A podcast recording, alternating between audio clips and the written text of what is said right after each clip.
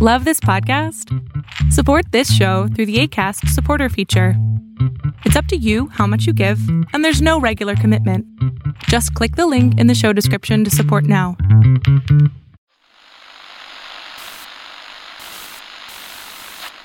Nine, twelve, ten, twenty-eight, two, twenty-three. This is Deep State Radio, coming to you direct from our super secret studio in the third sub basement of the Ministry of Snark in Washington, D.C., and from other undisclosed locations across America and around the world. Hello and welcome to the latest episode of the podcast. I'm your host, David Rothkopf, and I am here in New York City. We are joined today by a couple of leading lights who can talk to us about what's going on in Ukraine. Of course, you may know we talked about Ukraine on Tuesday as well, but it's a big story, and we're going to keep talking about it because it keeps changing. So I'd like to welcome to the show first uh, our friend Tom Nichols of The Atlantic and of the War College. How are you doing today, Tom? I'm very well, David. Thanks for having me. I saw today you noted on Twitter that your job is to depress people. we're, we're, we're counting on you. Yeah. I will do my best to maintain my undefeated title of Dr. Buzzkill. and uh, to cheer us all up, we have with us General Mark Hertling, who at one point commanded the U.S. Army in Europe and has been a commentator that you see regularly on the television on a lot of things. How are you today, Mark? Great, David. Thank you. Thank you for having me. I'll try and counter Tom's uh, negativity with all my optimism right now. Well, uh, we're, we're, we're counting on that. And at some point, our uh, friend and co host on Thursdays, Dr. Kavita Patel, will appear. She is on her way here from the hospital, I guess, or wherever she was doing her work last. In any event, we you know we want to talk about Ukraine and where it is, and I want to start. Uh, let me start with you, Tom. But you know, there's a lot of talk. You know, how's the Biden administration handling this? And there's a lot of talk about the Germans, and there's a lot of talk about Putin. There, there hasn't been a lot of talk in the U.S. about how the Ukrainians are handling this.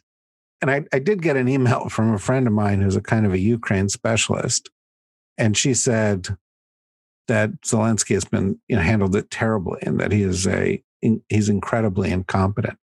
And I don't know enough how to judge this. I respect her, but I was just wondering what your take is on how they've been handling it. Well, eh, to judge the environment in Ukraine from long distance, which you know is necessarily the case, I think they've become fatalistic. I think, and and I understand that. I understand that you know the av- that the average Ukrainian says, you know, we live next to this big dangerous country. We're never going to be safe as long as Vladimir Putin's in charge. War could come at any day, and that's what they've all been living with since the war really began back in 2014. I think it's really important to note when people say, "Gee, are the Ukrainians worried about Russia starting a war?" you have to remind them Russia already started a war. It's in progress. The only thing we're really asking is is Russia going to widen this war and really push hard to try and topple the government or take more territory? As far as Zelensky goes, you know, this is where I, I, I wrote about Zelensky a bit in my last book about democratic change. And elections have consequences. You know, you can criticize Zelensky all day long, but what did anybody expect when you took a, the main actor in a comedy, a sitcom, and you made him president? I mean, you know, people say, well, Zelensky's really handling this incompetently. Well, what'd you think was going to happen? This is not somebody who, you know, has been toughened and steeled by years of government service and experience to handle a war with some very tough and wily characters in the Kremlin. I'm not sure what Zelensky could be doing better because I think, and this I'll extend this to Biden as well. I don't think anybody has control of this situation except Vladimir Putin.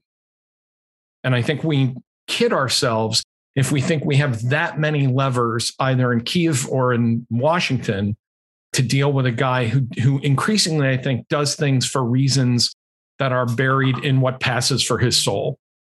Well, Mark, I, you know, I think that you know, tease up the next question kind of well, because uh, you know, it's indisputable that Tom is right. Right now, the guy who's going to decide what happens next is Putin. And all anybody else can do is try to influence his behavior. The Biden administration has tried to do so through negotiation, has tried to do so by pulling the NATO allies together into some kind of unified group, although there's, you know, the usual kind of herding cats quality to that.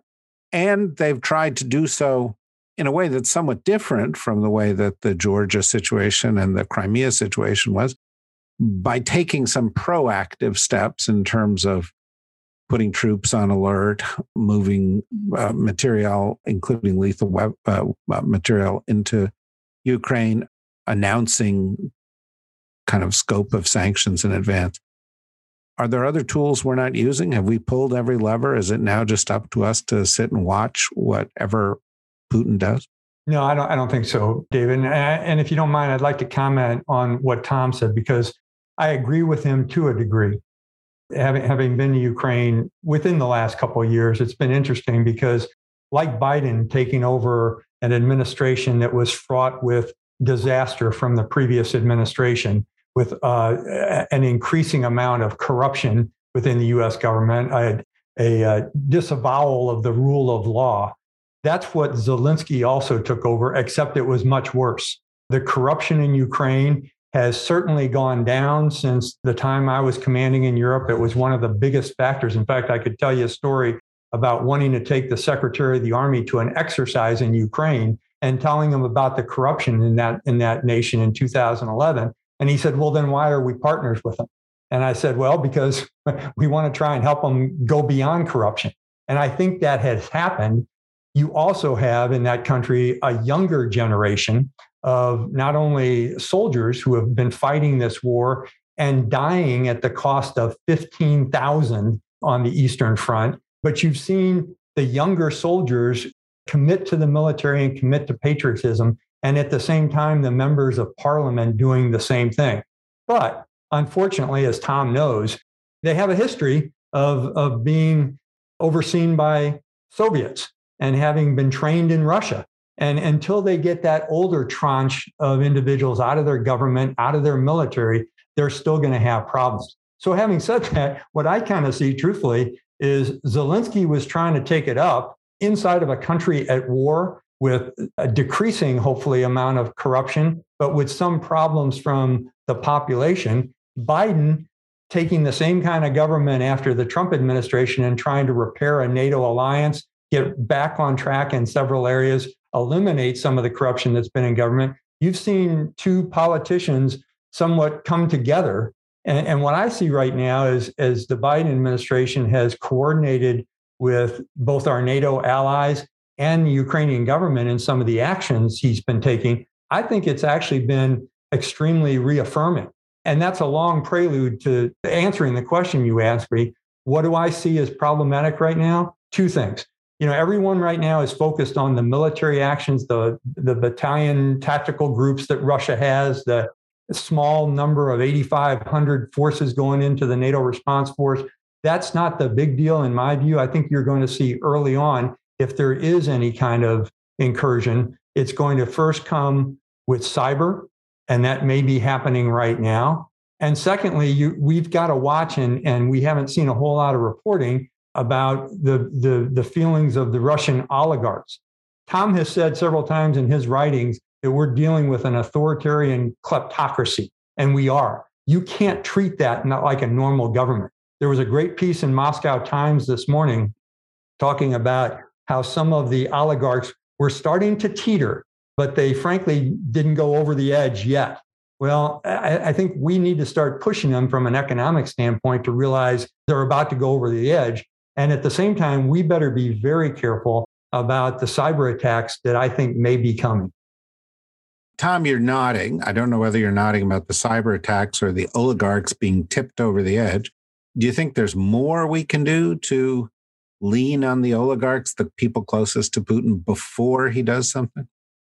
I was nodding at uh, both of those. And I think Mark's absolutely right to view this as a continuum of war rather than something that has a start and a stop date because it's it's ongoing, it's happening. It's already begun. I just want to respond for a moment and say I take I take Mark's point absolutely about the mess Zelensky waded into. My only point is, you know, when you take a complete political novice and you throw him into the deep end of the pool, I don't know what anybody was expecting him to do at this point. Especially, you know, I mean, dealing with Vladimir Putin is a game for professionals, not for amateurs. The two things first, yeah, the cyber attacks, I, I assume that's just that's part of living with Russia these days. But the bit about the oligarchs, I think, is really important because Putin does not, he's not Stalin. Even Stalin wasn't Stalin. You know, every every Soviet leader, every Russian leader, I mean, it is a big country and it requires a lot of people to administer it. And this is more like a mafia where, you know, if you start peeling off the underbosses, the boss is going to have problems. He can't run it without the underbosses you know, make no mistake, the Kremlin is full of some very ambitious, very ruthless men who are not just poodles for Vladimir Putin. They have their own interests, they have their own bases of power, they have their own bank accounts and arrangements and and things that keep them where they are. And I think threatening that is something we ought to do. You know, I'm not the first to point this out. Dave, my Atlantic colleague David Frum, among others, had said, kick their kids out of school in London. Russian oligarchs should not be able to support a war in Europe and disrupt the international system and, and destroy the post World War II order and then swan around in Monaco and, and Cyprus and London owning tons of real estate and sending their kids to the finest school. They need to know that there are consequences for starting a war in the middle of, of Europe. And I think you know we need to, to think about that more uh, more carefully. I'm not sure how much we can do against Putin. He's got he's a little more armor plated than the others. But even Putin doesn't want his people to know where his money is and how rich he is and you know what's going on behind the scenes. So, you know, the people that are talking about a military opposition to this, I think are out of their gourds. We're not going to go marching into Ukraine. We're not going to, you know, parachute into Kiev or any of that stuff. In part because we don't want to start World War III, but also because Kiev is not a formal US ally. That's a big undertaking under any circumstances. But I do think we can play the same game the Russians are playing and we can make things hurt, and we ought to. You know, David, if, if I can comment on one thing Tom said, because I think it's critically important. We view conflict very different than the Russians do. And Tom knows this because he studied them. We view war and peace, they view it as constant competition. And, you know, what, what I'm concerned about is there is not going to be a blinking, if you will, by Putin on this whole situation.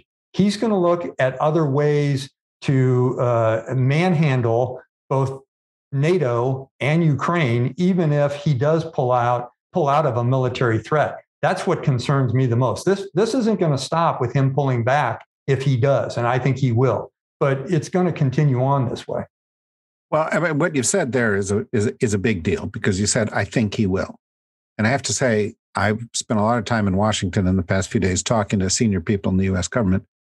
And they may be wrong, but they think he won't. They think he is going to proceed, or at least they're planning based around the assumption that he will. And that I think is, you know, is probably the right way to plan. You know, you you anticipate the worst case. And I and I want to talk a little bit about what they're planning around.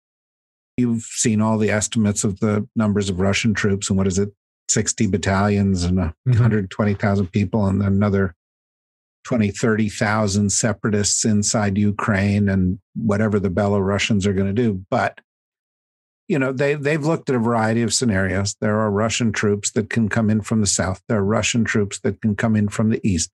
There are troops that can come in from the north. There is the possibility they talked about of a lightning strike from the north to Kiev in order to bring down the government or at least get the government to capitulate to them. There's a possibility of a massive invasion across the eastern part of Ukraine, right to the Dnieper River, right up to Kiev, which will allow them to then assert control over certain areas of Ukraine, control that they might not give back or they might only give back partially. Those are the scenarios they're talking about. But every single one of those scenarios changes one big thing for Putin, which is at that point, he's in a fight. At that point, he doesn't control all the variables. At mm-hmm. that point, you know, he has to contend with Ukrainian resistance. He has to start seeing his own troops taking casualties. A plan to do something in a week can turn into a number of weeks or a number of months. Every army in the world has has seen this. If he strikes, what do you think is most likely? And do you think that the resistance is going to be tough enough to make Putin feel like he's made a mistake? Mark's the general here, but I, I, and so I'll leave the operational stuff to him. But I, looking at it as a political matter, I think David, you, you're asking the right question by talking about if Putin goes. We're not really defining what we mean by goes, right? I mean, right. it's everything no, no, from there were several scenarios there, right? You know, it's everything from a short, sharp shock to you know Red Dawn scenario to the Dnieper and, and onward if I had to guess, and you know, this is I you would think as a former Sovietologist, I would never make predictions anymore. But my guess is that he does not want iPhone, you know, smartphone footage of Russian soldiers fighting house to house, getting blown away by fellow Slavs in Ukraine who are going to fight purely because they're on their own ground, who may not hate Russians, but are going to fight because they're simply not going to tolerate, you know, Russians marching through their their streets.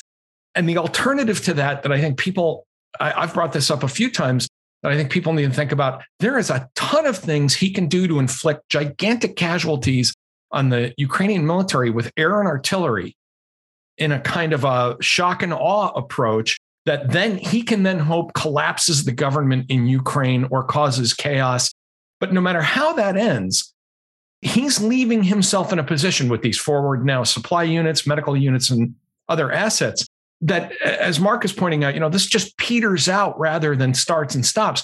He will be in a position to go to war from a standing start at any moment for the foreseeable future, which means that every time there's negotiations or problems, he is now in the position where Putin can say, Well, I can go to war in the next 24 hours if I really want to, which I think is going to be part of this. He can reinforce all these areas he already controls. He's going to put in more supply to those areas he's going to cycle guys in and out of there faster now and get them more acclimated to those areas, which is, you know, a smart thing to do. So I think, you know, if we're ex- expecting the World War II house to house, you know, Stalingrad 2.0, I think we're expecting the wrong thing. I'm much more worried about a kind of an, a quick, sharp, violent attack that then Putin gets to look magnanimous about and say, all right, I hear the cries of the international community you know, I'll back off of this, but after he's already inflicted a ton of damage. I could be wrong about this. You know, predicting Putin's behavior is crazy talk, but that's what I'm that's what I'm most concerned about. I want to, I want to hear your response, Mark, but I want to just add uh, add a couple of things because some of the things Tom talked about are things that I heard in these conversations as well. One of them is Putin's two primary goals are in order. One, to produce a political change within Ukraine. And number two, if he has a military goal, it's to do as much damage to the Ukrainian military as quickly as possible. It's not to seize land necessarily. I think he sees the political goal as a way of getting them to say, well, we don't want to join NATO, or we're not going to be hostile, or we're going to make a couple Eastern regions more autonomous so that they're less of a problem. Anyway, what are we, you know, with yeah, scenarios I, I, in play? Yeah, I'll address that first because I think that you just made a very important point, David. And I don't think his primary objective is to have a political change within Ukraine. His primary objective is to have political change within Europe. And, and that's what's so devastating and what will be counter to what he's trying to do. He's using, in my view, he's using Ukraine as a tool to bring about change throughout the European security environment. But what I'd say is, as, as a guy who has studied uh, military art for over 30 years, I'm going to turn to the science side of this and reflect on something I learned a long time ago. And it seems to be true now in every war that I've studied that power, using a scientific equation of power equals resources times will, and then you put an exponential of alliances, you certainly have a power on on the face of it from the Russian military standpoint. You know, a hundred battalion tactical groups surrounding Ukraine is certainly powerful. The weapons they have, the resources they have, is certainly powerful. But I don't think the Russian military has the will to maintain the kind of strike Tom was just talking about. And from what I've seen in Ukraine, they do. They have a renewed patriotism and a desire for their democratic norms and their sovereignty that most of the West did not see 20 years ago. And in addition to that, what I'd say when you're talking about that, that power times will with, with an exponential of the alliances, you've got 30 countries who I think this current administration has pulled together relatively well so far. There's there's still barriers and blockades and different uh, approaches as you would expect in an alliance like NATO, but you see especially the eastern countries who have all lived under a Soviet aggression in the past, who know what Russia does. They, are not willing to allow this to happen either. Uh, talking to some of my friends, specifically in the Baltics and Poland, but also in countries like Romania and Bulgaria and Croatia and Moldova. I mean, you could go down the list of the countries and especially the Eastern Bloc, how they're viewing this. They don't see it the same way the United States does. They know we have to stand up as an alliance again. And, and what I'd say is Putin has made a horrendous mistake, two, two actually, and this has been written about in the last couple of weeks. The first mistake is that he has seen the United States as being weary and worn out from their Afghanistan withdrawal. And I think he's been surprised by President Biden and his staff and what they have done, number one. And number two, he thought NATO was in shambles. And, and anytime you have an organization in shambles, when you start pulling them together to face a crisis, they start coming together. And that's what I've seen in NATO the last couple of weeks. It's it's been fascinating. What Mark just said is what I wrote in a column that I had in the Daily Beast, and I essentially said, you know, I think uh, the administration's done about as well as they can do given the circumstances, and that Putin has made a blunder because that you know if his primary goal is to send a message to Europe and to get Europe to back off or to test Europe and to show that they're not resolved, he hasn't been successful. And um, and you responded that you were not as sanguine as I am. This, of course, gives me pause because you know more about these things than I do. Uh, but I wanted to give you a chance to explain why you weren't as sanguine about what we've just talked about. Well, it's funny because I was uh, I was going to interject and bring up your your piece and say I'm not as gloomy as I hmm. seem about this, although I know that's my designated role now. And I I want to kind of foot stomp something Mark just said, which is the one thing that's coming out of this that the West should feel a bit hopeful about. No one has made a better case for the future of NATO than Vladimir Putin. I mean, it's really remarkable that I mean, here I am, right? A guy that you know, 30 years ago, I was writing, "Don't you know, don't uh, expand NATO to incautiously take in Poland, the Czech Republic, Hungary, and then slow it down." And you know, I I was arguing for closer relations with Russia, tamp down all the Cold War talk, you know. And here I am in 2022, practically wanting to hang a NATO flag in my office again, um, because the guy who talked me out of all of that stuff and has talked me into being a Cold Warrior again is Vladimir Vladimirovich Putin. So on this, David, I think you and Mark are right. I'm just not as optimistic that they're pulling together as fat. Maybe I just, maybe my expectations are a little higher. I mean, I'm kind of I'm still kind of chapped about the Germans. I, I I think that you know when Mark talks about not everybody's on board, I think getting the Germans to where they need to be is really important. When the Germans have to fire the head of their navy for being to, too pro Putin, yeah. that's a problem. You know, that's why I'm a little less sanguine about this. But on the other hand, you know, this is like 1975. I, I would argue if people want a historical analogy, we were at the bottom of our power. We've been chased out of Vietnam. Gerald Ford has to go to Brussels to plead with with um, NATO to stay together. And by 1980, 81, NATO is back on track and as unified as even Jimmy Carter is telling to take new nuclear weapons and upgraded weapon systems. The guys in the Kremlin with that Soviet mindset that Putin has are just so adept at proliferating their own enemies and solidifying their own yeah. enemy alliances against them by their own stupidity that it is really remarkable. And I think that I agree with you both. Putin has managed to do that.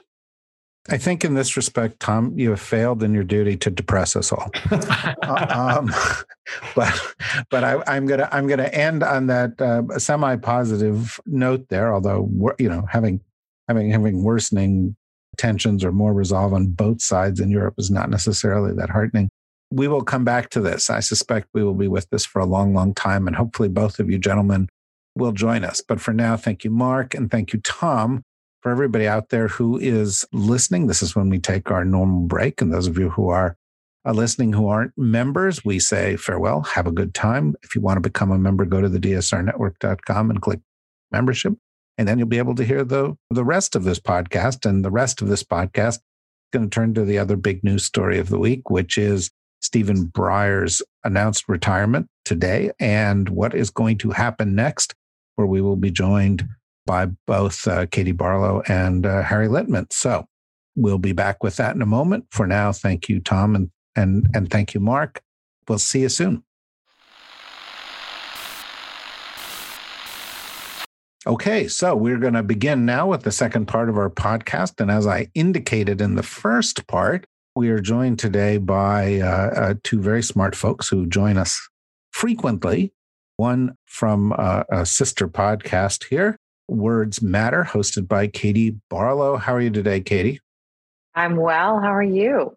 Very good. Very good. And another uh, noted podcaster and uh, commentator of note on such issues, uh, Harry Litman. How are you doing today, Harry? Pretty well. Thanks, David. Good to be here. And we also seem to have for this second half of our podcast, my co-host on th- on Thursdays, who's now been released from jail or wherever she was for the first half of the podcast, and that's Dr. Kavita Patel. Are you okay, Kavita? Is everything good? Yeah, it's it's uh it was it was jail actually. It was COVID jail because I had a an exposure and they wanted to like t- they wanted to honestly it was a cover your ass moment in medicine. They wanted to test all of us to to like so that if I was negative and someone quote infected me, then we would know. Or if I had already been positive and I infected someone else, then we would know. And and it was hilarious because I'm like I I was like, I have to be somewhere. They're like, where do you have to be? I have to do a podcast. that didn't get me a lot of support, but you know, well, if I said it, was, it, if I said it was Harry, Katie, if I had said it was this crew, I probably would have gotten a lot more sympathy. But you were so. tested, so Harry and Katie are safe, right? They probably they've, they've been vaccinated. Where, where, none of us are safe apparently. So yeah. yes we're mm-hmm. we're we're all rolling the dice there. Yeah. Um uh, yeah don't even make jokes. People people some we will be kicked off of some platform for even making the joke. Okay so my first questions uh, are not going to um, come as a big surprise. I'd really just like the takes of katie and and harry as to what's happened on the supreme court this week, what happened today in the White House with the Breyer announcement, and you know, which it turned into kind of, I don't know, old home week with Biden and Breyer, you know, recollecting their favorite events of 1983. But the implications extend out now for another three decades, perhaps. So, Katie, what do you think's going on?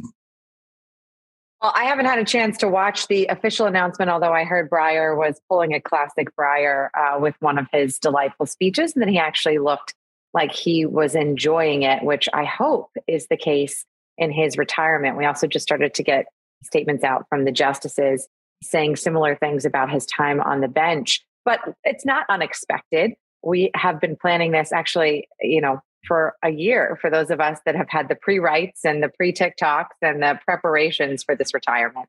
It's interesting timing, but I think uh, given the world that we live in and what's coming up in the next few months before November, not unexpected. But I do think, and it's not going to change the court fundamentally. It's still going to be a 6 3 court, but I do think it's going to change a few things pretty significantly on the court, more so from his replacement, whoever that may be. And we can talk about that. So it's a big deal.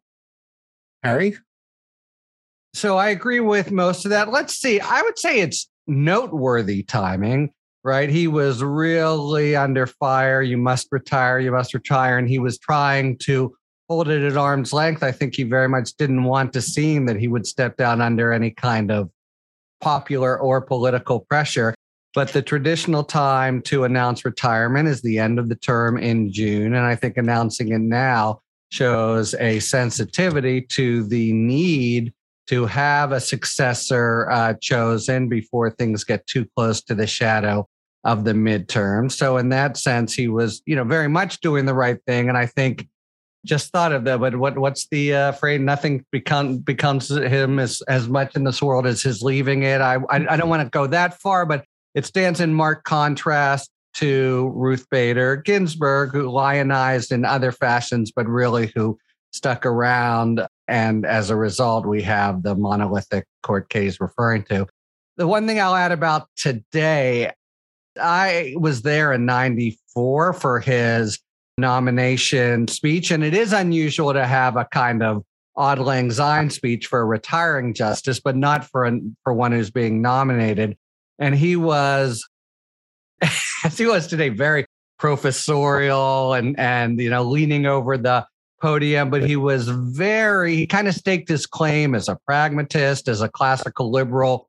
You know, the law is there to help people, and he was very optimistic. Today, he was also upbeat or pronounced himself an optimist in tone.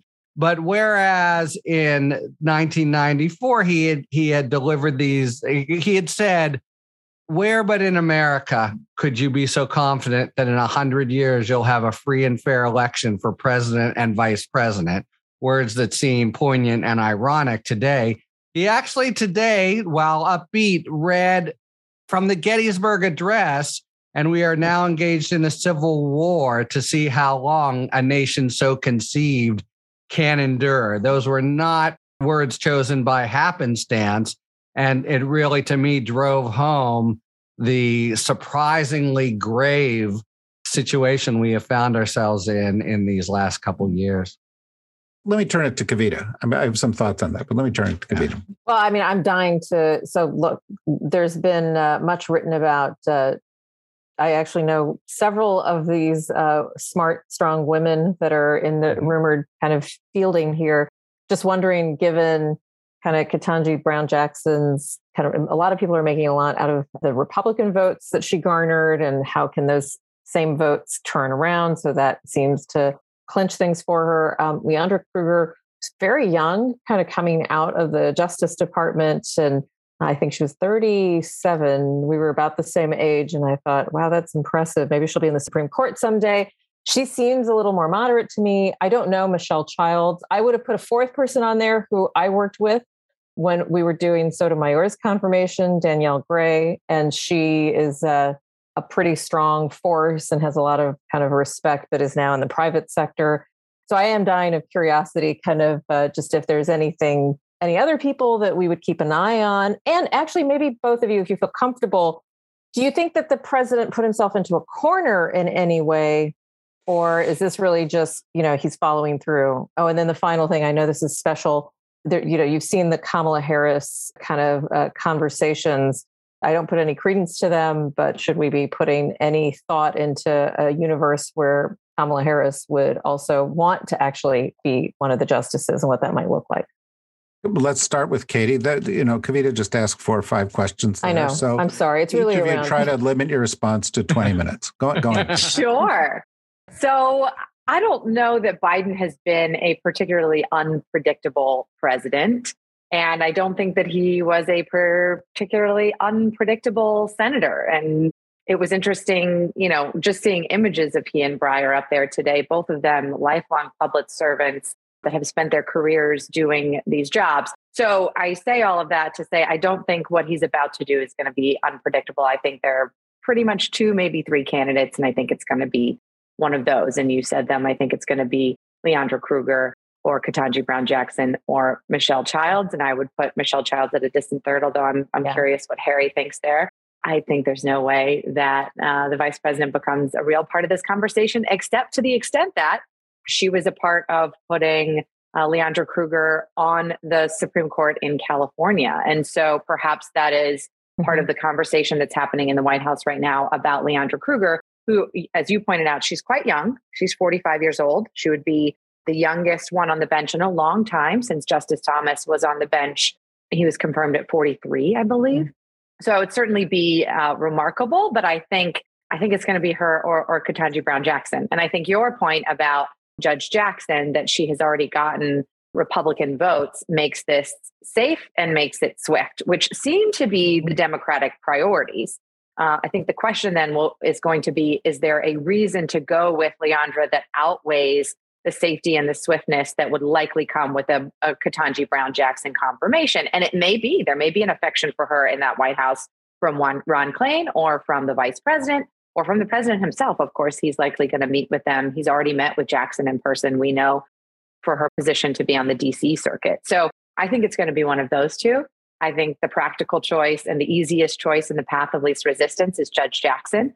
I think the question is then is there something about Kruger that is appealing that outweighs the practicality of that choice? But either one is predictable. And I think Biden is going to go the predictably predictable route there. Yeah, for the benefit of uh, the listeners who who might think that when we say Judge Brown got a lot of Republican support, she didn't. She got three votes, right? Right. Three votes, right. She had Graham, Collins, and Murkowski. Although so you could argue um, those aren't three real Republicans. Yeah. yeah. Um, or what is a Republican know? in this day and age? I think also a good question. also a good question. I'm not sure. Although the, those three votes do, you know, minimize the influence that uh, Manchin, that Manchin and Sinema have, and mm-hmm.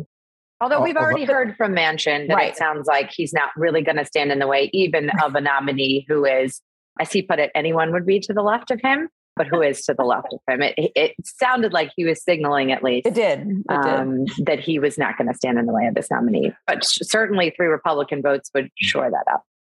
I'm I'm interested in your reaction to this, Harry, and and and I would just say, it's uh, Judge. Is it Childs? Is that is that, yes. is that, that the one from South Carolina? Mm-hmm. You know, that Clyburn has already come out and said, This is the one I wanted. I got you elected effectively. And we shouldn't be so elitist and pick people from only certain universities. And and it's it seems to me that if Clyburn makes a hard push, that's consequential. So what what do you think, Harry? Okay, so let's see. Harris, would snatch defeat from the jaws of victory, just a political belly flopper in a number of ways. I don't know if she would even want the job, would look terrible for Biden, a non, and he said he, he's going to run with her, a non starter. Jackson and Kru- and Kruger. So let me also, you know, what what Katie said, but, but to embellish you know, three votes is a lot. I think we start though. Manchin, yes, has already come out and, and indicated Neither Manchin nor Sinema has ever voted against one of Biden's judges. And so we start with a razor thin but pretty solid majority. And you heard the Republicans talking yesterday, including Graham. I think they're assuming that the Dems can push this through. And that to me, I know there's a lot of talk about maybe a, a uh, you know contentious nomination. I think they'll talk tough. You know, Josh Hawley and the like will kind of bloviate about liberal activism and, and the like. But I think it's in their interest, and they know it's in their interest for this to give Biden his victory lap, for it not to be. If I have the smallest disagreement with anything Katie said, I think uh, sure I don't know about Swift. The end of February, which he announced today, that's actually, he could do it sooner. And hmm. I think he would like, and the Republicans would not like so much if this takes a couple months. This is a good narrative for him, and he's been on the skids a bit. They want to go back to uh, beating him up on COVID and the uh, economy. And so I, I think he wants to bask in this a bit. On the list lists and who are on there, I see those three as well. I've been on the inside a little, and and I know lists can shift a fair bit. They did with Breyer, and they can both shift in a real way. Like Breyer, it shifted away from him. He really did seem to be the in, the guy, and when when it, when Ruth Bader Ginsburg was chosen, and it shifts in sort of phony ways to give a kind of a nod to important power brokers. Nobody bigger here than Clyburn. And, you know, so I think Childs will seem to get serious play. You know, this point of, well, everyone is from Harvard and Yale, like it's true. On the other hand, you know, this person's going to have to go up against Gorsuch and Alito and those guys. This is this is where you would like to see those elite skills, I think. Kruger versus versus Brown Jackson. It you know those three votes. They're not going to have a reason to back away, and that starts it as a foregone conclusion. I do think Kruger, she has bipartisan support. the well known, very Republican, influential Solicitor General, Paul Clement, who says she's the greatest. She did argue up there 12 times. She knows the court, and I think people really respect her. She's been an appellate judge, whereas Jackson is just, she hasn't been, she hasn't written her first opinion yet. She, to me, has is a really strong candidate, maybe even slightly more strong. That said, one thing about Harris, it's a good example of just what you said, Katie, his making the predictable choice. When he chose vice president, we're well and we're in, reliably informed, I think. He wasn't crazy about her, but the politics of it said Kamala Harris, and he chose Kamala Harris. I think here that, as you say, if he acts, you know, predictably, the politics do point to Brown Jackson just because of those three votes and starting with it, you know, pretty well assured. Did I get everything, Doctor? You got, oh, you got everything. All right. Oh, oh, you're speaking to Doctor. Yeah, Doctor, did he get everything? did. They were her questions, David. You're yeah, out of the you're out of the box. Yeah. Okay, so let's do two more quick rounds of questions. I'll do a quick one and then Kavita can do a quick one. My quick question is Does it make a difference? You know, it's going to be three people in the so called liberal wing. There are three people now. It has been noted that two of those, uh, they'll be all women, that two of those women will be women of color. Justice Sotomayor will become the senior person in that group she is certainly quite outspoken. Bringing a Black woman into the group is certainly going to provide a perspective that the court can benefit from. But is it going to make a difference, Katie and Harry? I think it is. It, it can't not. And I think for the reasons you articulated, one, a woman is going to take that chair. We will then have four women on the bench, getting us closer to Ruth Bader Ginsburg's ideal when she asked, she was asked, when will there be enough? And she said, when there are nine.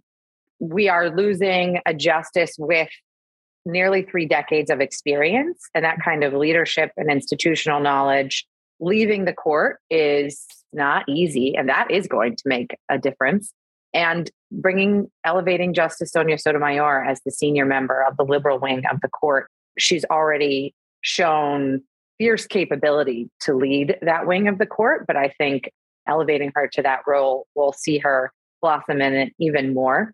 And finally, having a Black woman in one of the tightest knit, most locked up rooms in Washington D.C. and in the country. You know, when the when the nine meet and they take their votes at conference every week, no one is allowed in no staffers, no secretaries, no one except for the nine. The most junior justice, who will be this woman, has to get the door if somebody forgot their glasses, right? And having a Black woman in that room where no Black woman has gone before is important. And not to say that the Black woman in America's experience is universal, and it's not, but th- there are just certain things that that representation will absolutely make a difference. Harry? all true, but mainly atmospheric. Uh, one, and so Breyer is a classic liberal in the sense of believing in government. He actually was the rightmost member of the four when there were four of them. So that I, you know, I think any of the people who are generally talked about will nudge the court left.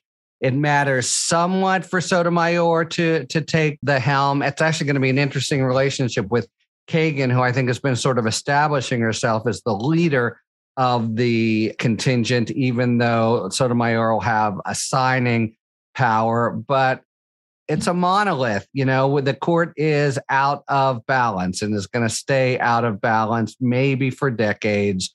The five are unabashed and don't seem to be persuadable in the most important cases. And so, one more voice, since it can't change the numbers, can only change in persuasive appeal and you know i don't i don't see it so in the in all ev- without everything uh, case says right atmospheric very important for america to see it and the like but in the things we think about of, of the and what the court does not very much you know it rejuvenates right i mean breyer is yeah. almost of a previous century in manner as well as age you know, he comes of age in the 60s, kind of importantly, the Warren Court. And So now we're going to have, you know, a more uh, some some more vigor, but still the same numbers.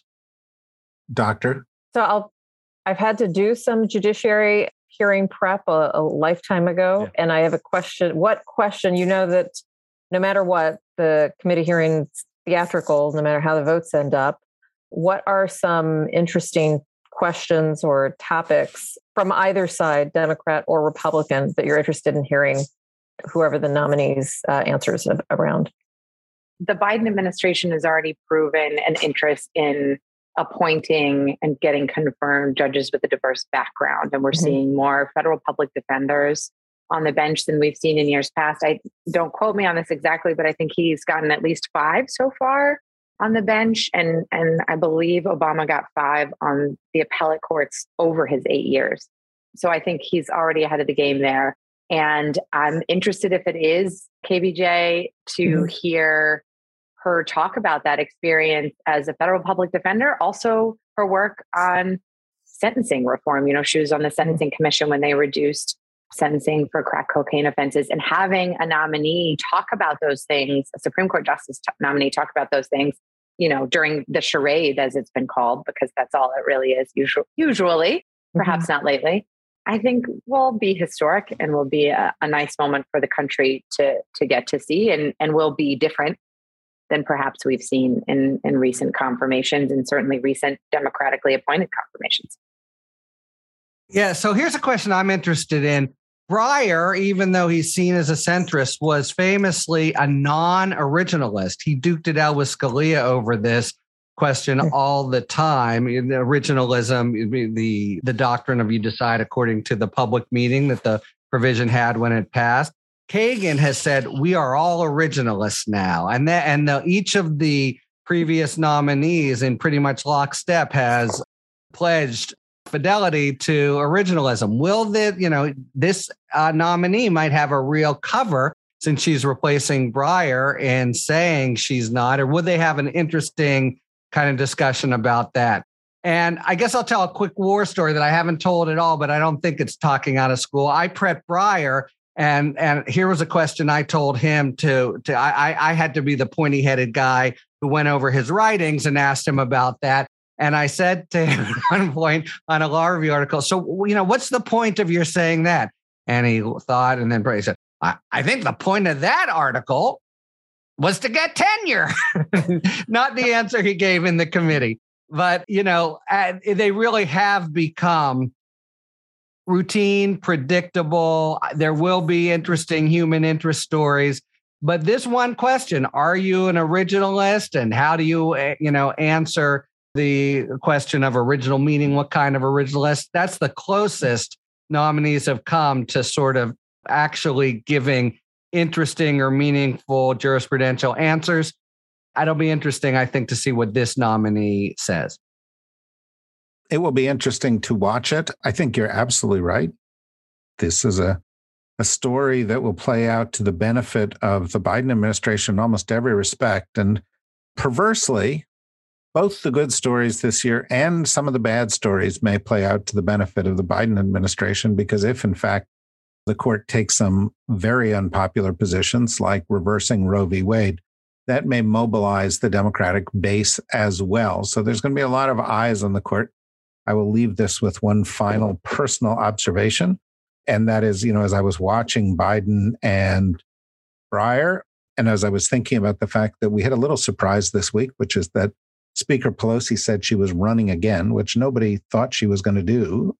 Which uh, you know, you know, I, I admire all of these people. They've contributed a huge amount. We need them to fend off the onslaught against democracy right now. I am not trying to push them out the door, but I am delighted that a different generation is going to move into the spotlight here. It is high time. And that is true across the board in Washington. And so I hope somebody, you know, one of these people steps up and it's it's nice to look to somebody who might be around and influencing events in Washington for the next 30 years or 40 years even. So let's hope that turns out well. For the meantime, we are very fortunate to have been joined today by Katie and by Harry, and of course, always by Kavita. And we're glad you're, you know, you're healthy today, Kavita. And uh, we hope that everybody else will join us again soon as we continue to track these issues. And if you want to see what else we've got going on, go to the dsrnetwork.com. And don't miss Talking Feds. Harry's great. Sheldon podcast. Whitehouse will be with us this week, a pretty timely uh, guest, along with Bill Kristol and Laura Jarrett to talk about Breyer. Pretty, pretty, pretty good guest list, as you always have. And I have to say, Sheldon Whitehouse is one of the most impressive people in Washington. So definitely worth listening to. And of course, Words Matter with Katie Barlow. What do you have coming up, Katie? Work in progress. Oh, We've only good. been a little busy at SCOTUSblog over the last 48 hours. Now, so, now I want to ask you one last question. I can see in your in your uh, Zoom window there uh, a mug behind you. Is that a Green Bay Packers logo on it? No, sir, that is the University of Georgia, my friend. Oh, I see. Good. I'm glad to see that you were going with the winner, not a Born and raised. My whole family went there. I was at the game actually. Were you? Well, Yeah, must have been took exciting. COVID home is my prize along with the win, but that's to be expected. Well, go dogs. All right. Thank you very much. And uh, we'll see you all again soon. Bye bye.